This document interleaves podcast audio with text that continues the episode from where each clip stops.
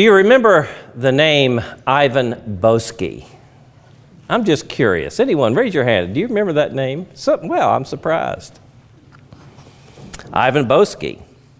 He was a Wall Street insider, a trader and arbiter who coveted, obviously, a great deal of wealth.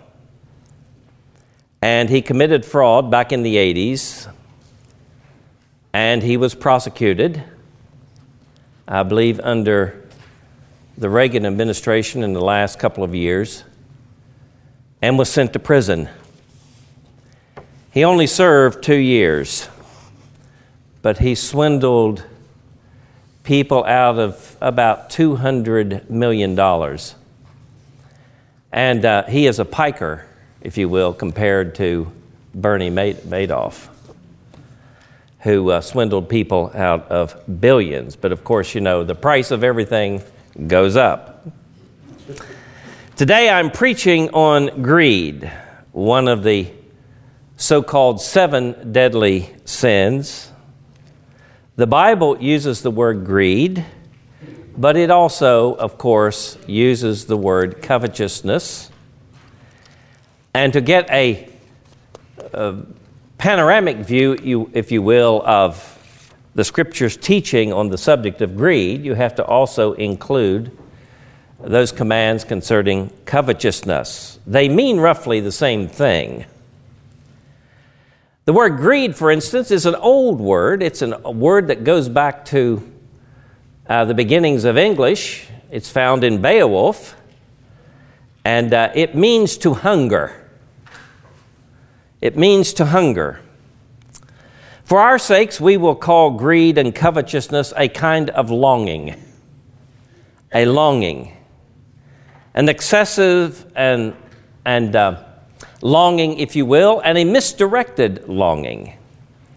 In this sermon, I want you to see that greed, as greed, invites not only God's judgment, because it is, in fact, idolatry, it does have a remedy, and its remedy is in the keeping of the two great commandments of God. The text is 1 Kings 21 1 through 16. I spoke on this not long ago in the Sunday evening service, but I could think of no better passage to talk about greed than this passage that we have in 1 Kings. And uh, this has to do with King Ahab, a king of Israel, and uh, a lowly man, a man of, of uh, little means, but a man, obviously, from the entire text, loved God and had his priorities right. His name was Naboth. Now, if you look at 1 Kings chapter 21, you will see that the entire chapter has to do with this story. The story, though, rightly can be divided into two parts. The first part is the story proper, which goes from verses 1 through 16. And then the second part has to do with God's response and attitude toward greed and what King Ahab and Queen Jezebel accomplished, or what they thought they accomplished. So let me just simply talk about what this story is about. It's a very simple story. It, it uh, is not complicated. You don't have to know all of the background of everything to get the gist of the story. You don't have to be able to read Hebrew, it, it comes across just as well in English, and it's easily understood. It is a story about greed, but as you can see through the story much more than that. It finally ends up in the murder of a man. In fact, we are told in 2 Kings, his entire family is murdered. So even though the story in 1 Kings 21 does not mention his family, just Naboth, but his entire family was wiped out. Otherwise, the plot of land would not have gone to the king. Now, what was this? A humble Israelite had a vineyard. A vineyard in Israel was a sign of God's blessing over and over again. And this is highly symbolic all the way throughout. The vineyard is important as opposed to a vegetable garden. It's not a simple thing. But this man has a vineyard. Now, it happens to be in the shadow of the summer palace of King Ahab. It was at a lower elevation and obviously a very sunny spot that also got rain. It was ideal. He could see it. And uh, he wanted that. And so he began to stew. Now, Ahab was a man who knew something of the laws of Israel. And there are lots of laws here that he knew that he couldn't just go take it. He was not above the law. No king of Israel was. But he married a Phoenician wife, Jezebel. She had no scruples. She did not honor the God of Israel. In fact, it is through her imported into Israel many of the Phoenician gods, and Ahab himself became an idolater as well as also he claimed from time to time in bouts of true religion to be a worshiper of Yahweh. But of course, you can't worship God and worship idols. Now, that is the setup of the story. So he's sulking in his summer palace, and his wife notices that he's sulking, and she says, Who are you, the king of Israel? Now, she's used to being in a place or having an understanding where, where the king, Rex, is Lex. That is, the king is the law. And she says, Why don't you just do this? She says, I'll do it for you and she immediately usurps authority of the king and takes a series of actions in his name, maybe unbeknownst to him. But anyway, the bottom line is she sets up this little vineyard keeper. And he's called to a banquet. By the way, that's also important. You don't call banquets and holy days for these kinds of things, another usurpation of power. And in his hometown, he thinks he's going to be feted, recognized maybe. But she has already written a letter to have this banquet, this feast day, and also to set up two witnesses that will lie against him. And they accuse him of two sins blasphemy and of being a traitor. So he's a blasphemer and he's a traitor. He is taken out and stoned. And as we know from 2 Kings again, so is his family. Maybe later they were murdered. But on that day, he was stoned. It's an action that reminds you what takes place today in the Middle East, doesn't it? In certain countries and places. Summary judgment trumped up charges against blasphemy. That's why I mentioned the little girl in, in Afghanistan, uh, Pakistan. The little girl that was said to have burned pages of the Quran, she had not. Mentally compromised, I think 12 years of age. Praise be to God, the fraud was discovered. In this case, it was not. Or if it was, everyone was afraid to speak. But the bottom line is Naboth gets the vineyard. He turns it into a vegetable garden. I'm sure just like King David, he salves his conscience, forgets about it. But in the latter half of the book, the prophet comes. And while it doesn't say that he shakes a finger in front of him, he calls down judgment upon him. Naboth is the kind of man that has enough religion to get scared. Not to come to salvation, but to get scared. You know, a lot of people have enough religion to get scared, but not to come to the Lord. The famous thanatologist with the last name Kubler Ross, the Swiss thanatologist, wrote a book, Death and Dying. And she says there are two kinds of people that die in peace those who are convinced there is no God and no judgment, and those who are convinced that there is and they are right with God and ready to meet their Maker. But there is a kind that faces judgment in fear and trembling. They believe in judgment somewhat, they believe in God in somewhat, and they're unsettled, and their dying is difficult. Maybe that's true. I do know this that Ahab was the kind of man that just had a, enough religion to make him miserable, scared. And the prophet did call him to repentance, and he repented somewhat. And for that somewhat repentance, he has granted mercy, and his judgment does not fall on him until the very end and on his family after he's dead. But judgment does come, of course, to the queen, and you know about that. Well, what are we to make of all this? That's the story. It's a sad story. It's, it's a story that speaks of, of nothing but entirely of uh, an unjust situation, of the abuse of power, but it is rooted deeply in this longing that we've talked about. Longing. Now, it's interesting about greed.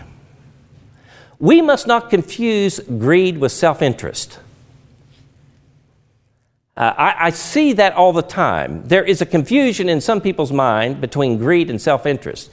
Now, you have to have some self interest, enough interest in yourself and your family to take care of them. You have to have enough self interest to go to work and make a living. You have to have some self interest in life. When Jesus talks about love, he says, Love your neighbor as yourself. There is a certain sense of self and a certain sense of esteem and a certain sense of self interest which is holy, healthy, and good and makes life livable and enjoyable. It makes people get up in the morning and go to work. It makes people bend on their knees and thank God for His blessing. And let me add something else here while I'm at it. The capitalistic system itself is not necessarily a greedy system. When Adam Smith wrote The Wealth of Nations, he was not writing about greed, he was writing about self interest. So we must not confuse or buy into the contemporary critique of um, free enterprise. Now, it might be critiqued in a different way. That's not my point. The point is that um, you must not confuse greed and self interest. We need that in order to be able to mo- be motivated to move and to do things. Now, while we distinguish that, let's also understand that greed is a kind of longing, and it can be, number one, excessive. If you have a longing that is excessive and not in proportion, uh, that can get the best of you. When we talk about habits, habits of the mind, which can lead, if you will, to uh, finally, in the end, to compulsions, that means that a desire or an interest has gotten control of you. So remember that when we talk about even a longing, which sometimes can be wholesome and good, we must remember, though, that it must be in perspective to the whole. And we'll get to that in a moment. But also, a longing can be entirely misdirected. And this is where the real problem is. King Ahab had no business longing for this man's property. None whatsoever. He couldn't have it by the laws of Israel. This was this man's inheritance. This is the way Israel was to maintain itself and to maintain its ancestral homeland. This was a law in Israel. Not to sell your birthright in this case. And so he was to maintain it. Not only as a sign of blessing of God, but that God owned all the land in one sense. And Ahab's longing is misdirected. It's directed at something that he is not supposed to have and should not have. Now, when you think of greed, this is getting to heart of what greed really is. It's not just simply an excessive longing, it's also a misdirected longing. Notice the Ten Commandments. The Tenth Commandment, what? Don't covet your neighbor's what? Wife or husband, their donkey, their goods, whatever. Belongs to them. Recognizing here the institution of marriage, for instance, also recognizing personal property. Rather, we ought to rejoice in the blessings of others. Greed never rejoices. Never rejoices. Uh, it finally makes people and leads to, to anger and conflict. In this case, it led to murder. Let me also go one step further. It invites the judgment of God. Greed invites the judgment of God. Now, why does it invite the judgment of God? Well, not only is it condemned in the scripture, but it is idolatry. Idolatry. Two places in Paul's writings in the New Testament in his letters, he calls greed idolatry. Why is it idolatry? Because you make that which is temporal, that which is passing away, you put an eternal value on it, and it becomes your focus. And what does it do? It takes your mind off the true and the living God, who is of eternal and infinite value. And it places your interest upon material things which are passing away. It subverts your whole way of life. It turns your vision from God and from life inwardly to yourself and to what you can possess. And that is the very definition of, of idolatry. Idolatry. Well, it invites God's judgment, doesn't it? Let me just read, for instance, Ephesians chapter 5, verse 5, about one of Paul's statements concerning greed. But he says, Among you, there must not be even a hint of sexual immorality or of any kind of impurity or of greed, because these are improper for God's holy people. Nor should there be obscenity, foolish talk, or coarse joking, which are out of place, but rather thanksgiving. For of this you can be sure no immoral, no impure, no greeting person, such a man is an idolater, has any inheritance in the kingdom of Christ and of God. So now, there you understand God's disposition, if you will, toward greed and why it is forbidden. It is a sin that Dante understood in the Inferno. In the seventh canto, in the fourth circle of hell, the greedy are pictured as pushing their goods around or whatever they're pushing with their chests, looking downward, bumping into each other. And then in the very next canto, or the next circle of hell, is anger, which it's leading to. Greed. It's a much more serious sin than most people realize. Ivan Boesky, he thought it was a good thing. When he testified at the university, not testified, but when he gave a lecture at the University of California, and I suppose after he had served his uh, prison time, he commended greed. He said, uh, It's a good thing. And of course, by saying that it is a good thing, it seems to me that it's a reflection of no repentance. Do you take greed seriously? Well, you should. And there's only really one antidote to greed, and that is love.